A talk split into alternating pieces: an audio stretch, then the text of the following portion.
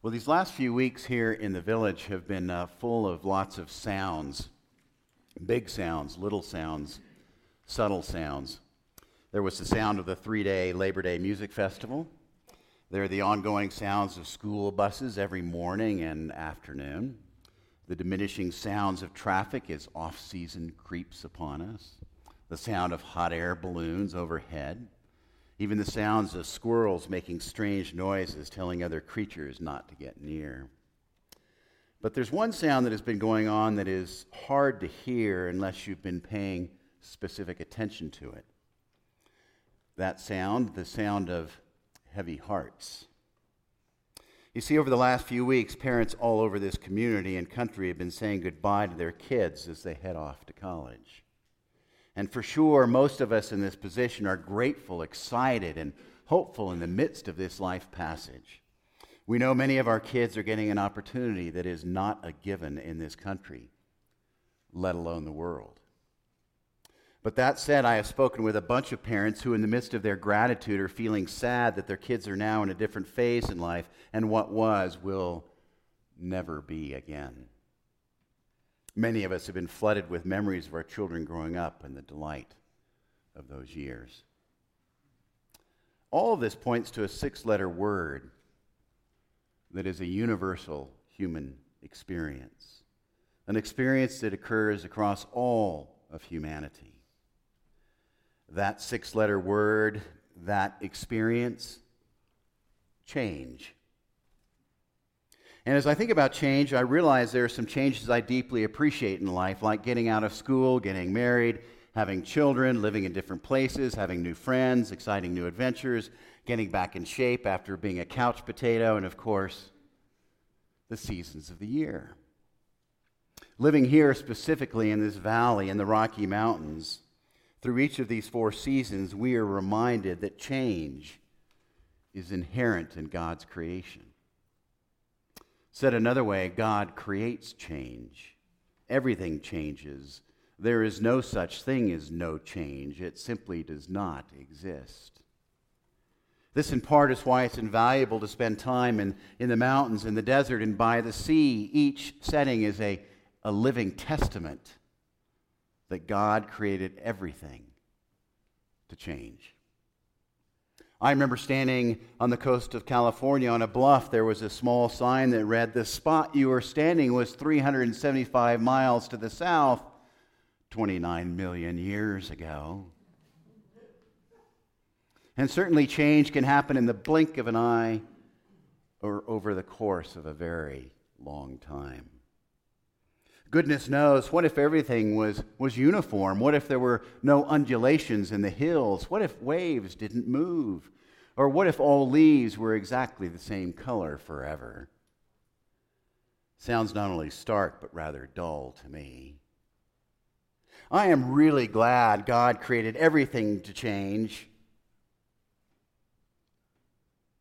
Well, sometimes. Frankly, I feel quite the opposite. I don't always have an easy time with change. Some changes make me sad or nostalgic or fill me with a desire to open scrapbooks with old pictures. Some changes I, I grieve over continually. My parents are gone, I've lost friends. People I have loved are nowhere to be found. Favorite spots to hang out are long torn down, and the people that fill those places have vanished. There's a country song titled The House That Built Me. It's about a grown woman who goes to visit her childhood home that is now occupied by someone else whom she visits. Here are some of the lyrics. I know they say you can't go home again, but I just had to come back one last time. Ma'am, I know you don't know me from Adam but these handprints on the front stairs are mine. And up those stairs in the back bedroom is where I did my homework and I learned to play guitar.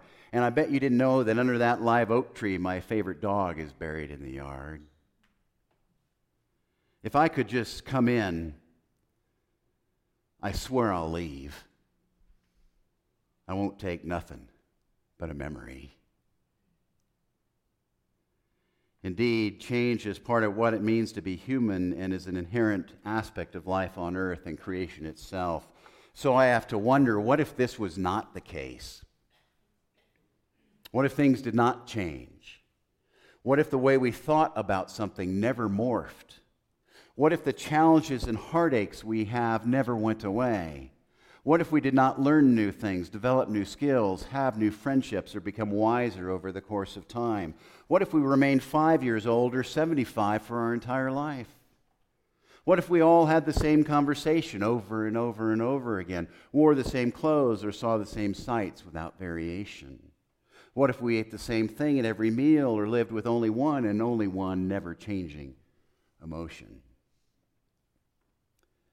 Now, none of this is to say that all change is good, far, far from it. But can we really imagine life without change? As I've thought about it, perhaps the cost of being a human being is change itself and all that it means, good and bad. I don't know who said it, but someone once said, God loves us the way we are, but too much to leave us that way. And it's crystal clear God wants us to grow, to become more mature, to become more expansive thinkers, to become more loving, to deepen our relationship with God, our reliance upon God, and as a result of all of this, to be different tomorrow than who we are right now at this moment. And if you look at Scripture, I can find not one single story where God says to a human being, You are perfect. No growth, no change needed. And it's important to point out that every person Jesus encountered either changed or was primed to grow as a result of time with Jesus. In fact, Jesus was and remains the penultimate change agent. Remember, three women named Mary Magdalene, Joanna, and Susanna were freed from their afflictions and were changed as a result. A guy named Matthew is in a profession everybody hated. We can be sure that as a result, most folks were not thrilled by his presence, yet he meets Jesus, and his life is fundamentally changed from the core. The same is true of Paul a vicious, overly self confident religious fundamentalist whose life was completely changed as a result of Jesus. An astonishing, astonishing life shifting change because of Jesus happened to Peter and Thaddeus and Jesus' mother Mary and Elizabeth and countless others, thousands of others. Following Jesus means we change Think how your life is different because of your faith. Ponder how you have been changed by Jesus over the course of time. And if we take our faith seriously, change happens. Faith compels us to change from one moment to the next. Our reading today is the full and complete letter that Paul wrote to a fellow named Philemon. Now, Paul liked to write letters to the Romans, to the Corinthians, etc. And Philemon is the shortest letter of Paul's that we have. It is short, but it is potent. Now, as an aside, before I get into the letter, I want to point out that Paul is a master in how to approach somebody with a difficult subject. Basically, Paul points and puts what points out and puts what needs to be addressed with a person within a broader context of all that is right and good and to be celebrated. It's a great reminder to all of us in our own relationships that when we have a, a tough subject to get into with another person, it is so incredibly helpful and kind to place the issue we want to raise within the context of all that is right and good and the way it should be. Here's a really stupid example, but you can apply it to big things using Paul's principles here. You know, you are so loving. I really appreciate all you do. I appreciate you cleaning up. I appreciate you fixing meals. I appreciate you saying all the nice things you say all the time. It means so much to me. Thank you. And it would mean a lot to me if you could put the top back on the toothpaste tube. I'd be so grateful, and I'm so grateful for everything you do for me. Thank you.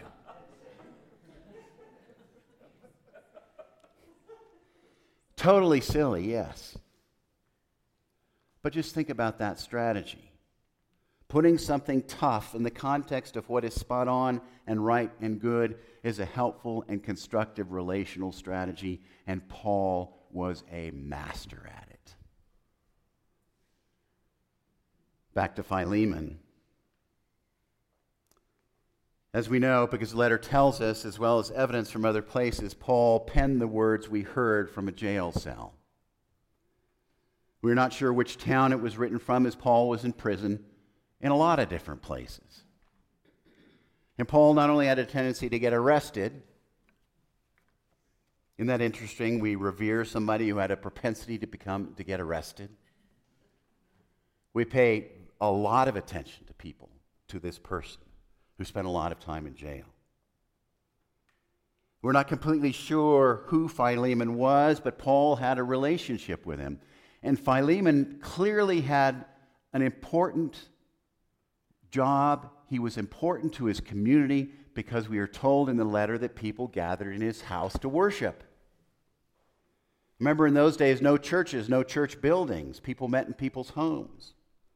And Paul sends the letter to Philemon, this guy of importance in whose house people met, but to people in the whole church, along with two other folks named Apphia Archippus. Nice pronunciations today, Jackie.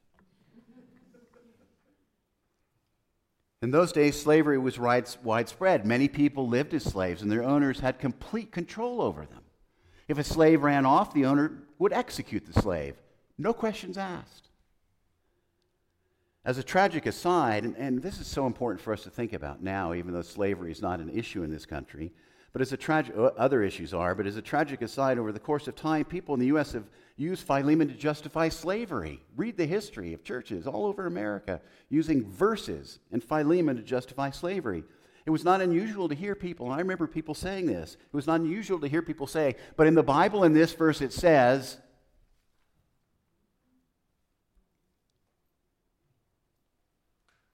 terrible example of what happens when we recite Bible verses to condemn people. Anyway, Philemon had a slave named Onesimus, and we don't know how long he was Philemon's slave, nor do we know for sure why they were separated. Some have suggested that Onesimus ran off, in which case Philemon could execute him with no questions asked. But regardless, Onesimus and Paul developed a relationship in which Onesimus became of great help to Paul. And it was during this time that Onesimus became a Christian. And in the letter, Paul asked Philemon to accept Onesimus back home and to accept him not as a slave, but as a fellow Christian. This is the most radical request possible. Philemon, Philemon. See him not as a slave, but as a Christian.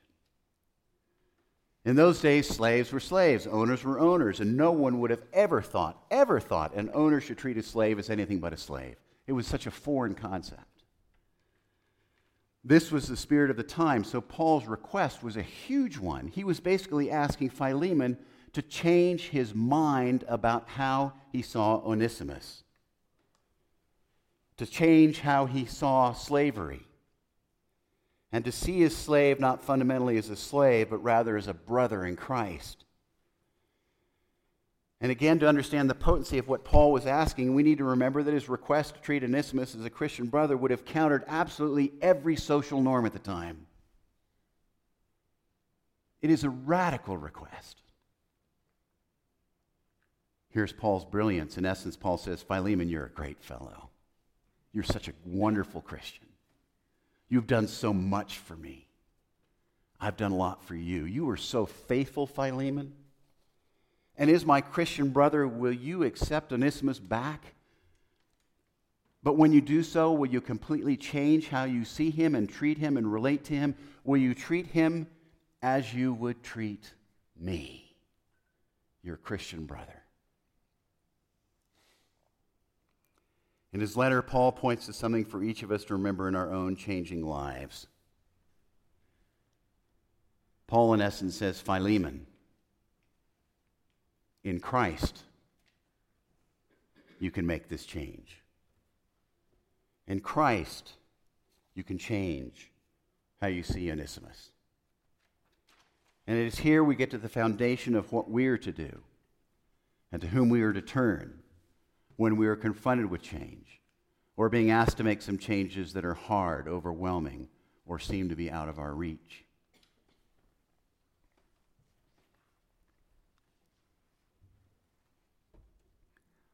The Episcopal minister Barbara Brown Taylor once wrote in slightly adapted form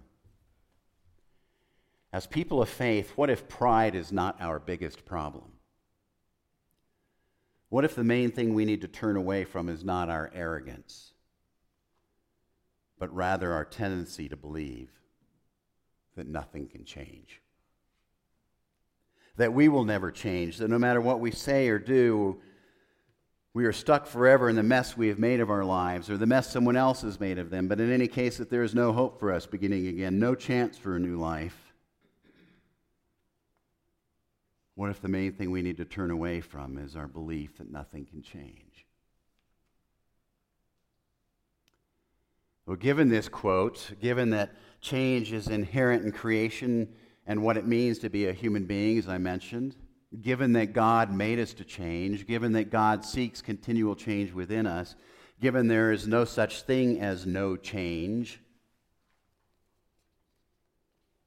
there is a question we each need to ponder.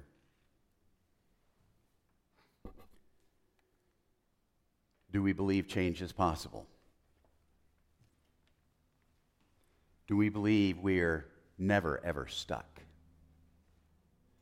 Do we believe there is always a chance for a new beginning? Do we believe in hope?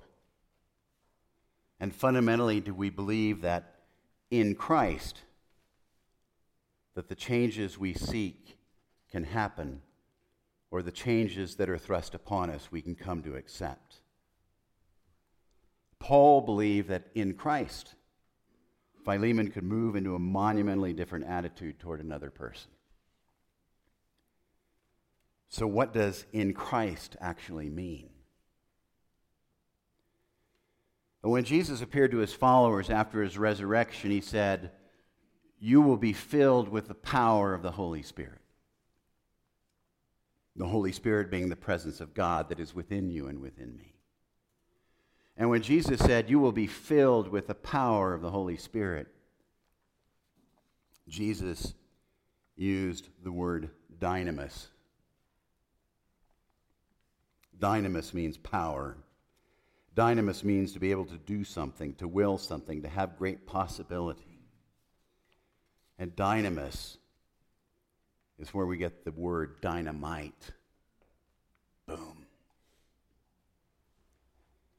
Said another way, you and I are filled with God's dynamis, God's dynamite. God's dynamite is within us. And it is that power, that explosive, uncontrolled power of God not our own power, that enables us to change. And that is what in Christ means. That is why Paul said, Philemon in Christ. Philemon through the power of God. Philemon through God's dynamite power. You can put aside every social norm, every way of thinking, everything people think about slaves through the dynamite power of God, you can change your mind about Onesimus.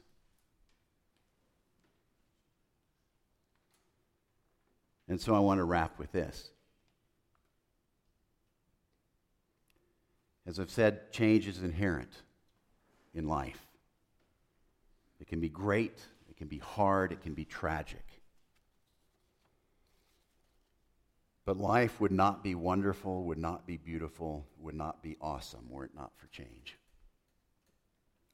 I believe each of us in our journey in life need to work through what we think about change, need to work and think about how we adapt to change, need to think about and work through how it is that we embrace change or try to run away from it.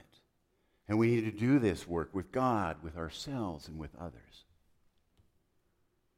Personally, as I think about this, however, some hard, however hard some changes are, some in which I absolutely detest, I would not want things to never change. Because I know that in my life, all that is good, all that is right, all, is, all that is wonderful, all that I love, all those I love would not be part of my life were not for change. We would not be here this morning if change did not happen. You are here as a result of change. Snowmass Chapel would not exist if it were not for change. If change was not a reality, we wouldn't be here. If nothing changed, our lives would look like an old slate blackboard in a dusty classroom with nothing written on that board. Change is a gift from God. It's like a piece of chalk that writes our stories and then is erased to make room for a new story.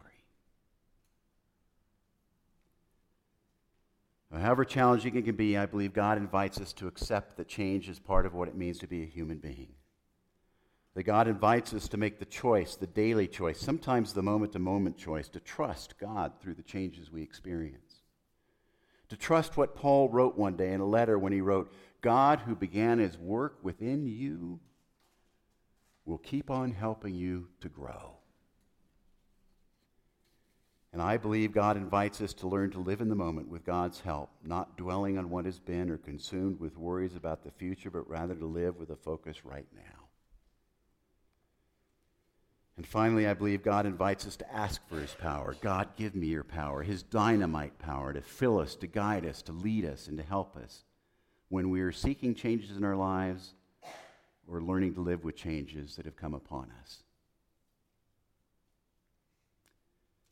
And perhaps there is no greater prayer about change than the one written by Reinhold Niebuhr that some of you know well. It is a prayer used in many recovery programs, yet is it applicable to people in all settings. And let us remember that this prayer by Reinhold Niebuhr was used by our troops who were engaged in bloody battle during World War II. That prayer God, grant me the serenity to accept the things I cannot change, the courage to change the things that I can, and the wisdom to know the difference. Living one day at a time, enjoying one moment at a time, accepting hardship as a pathway to peace, taking as Jesus did this sinful world as it is, not as I would have it, trusting that you will make all things right if I surrender to your will so that I may be reasonably happy in this life and supremely happy with you forever in the next. And let us pray.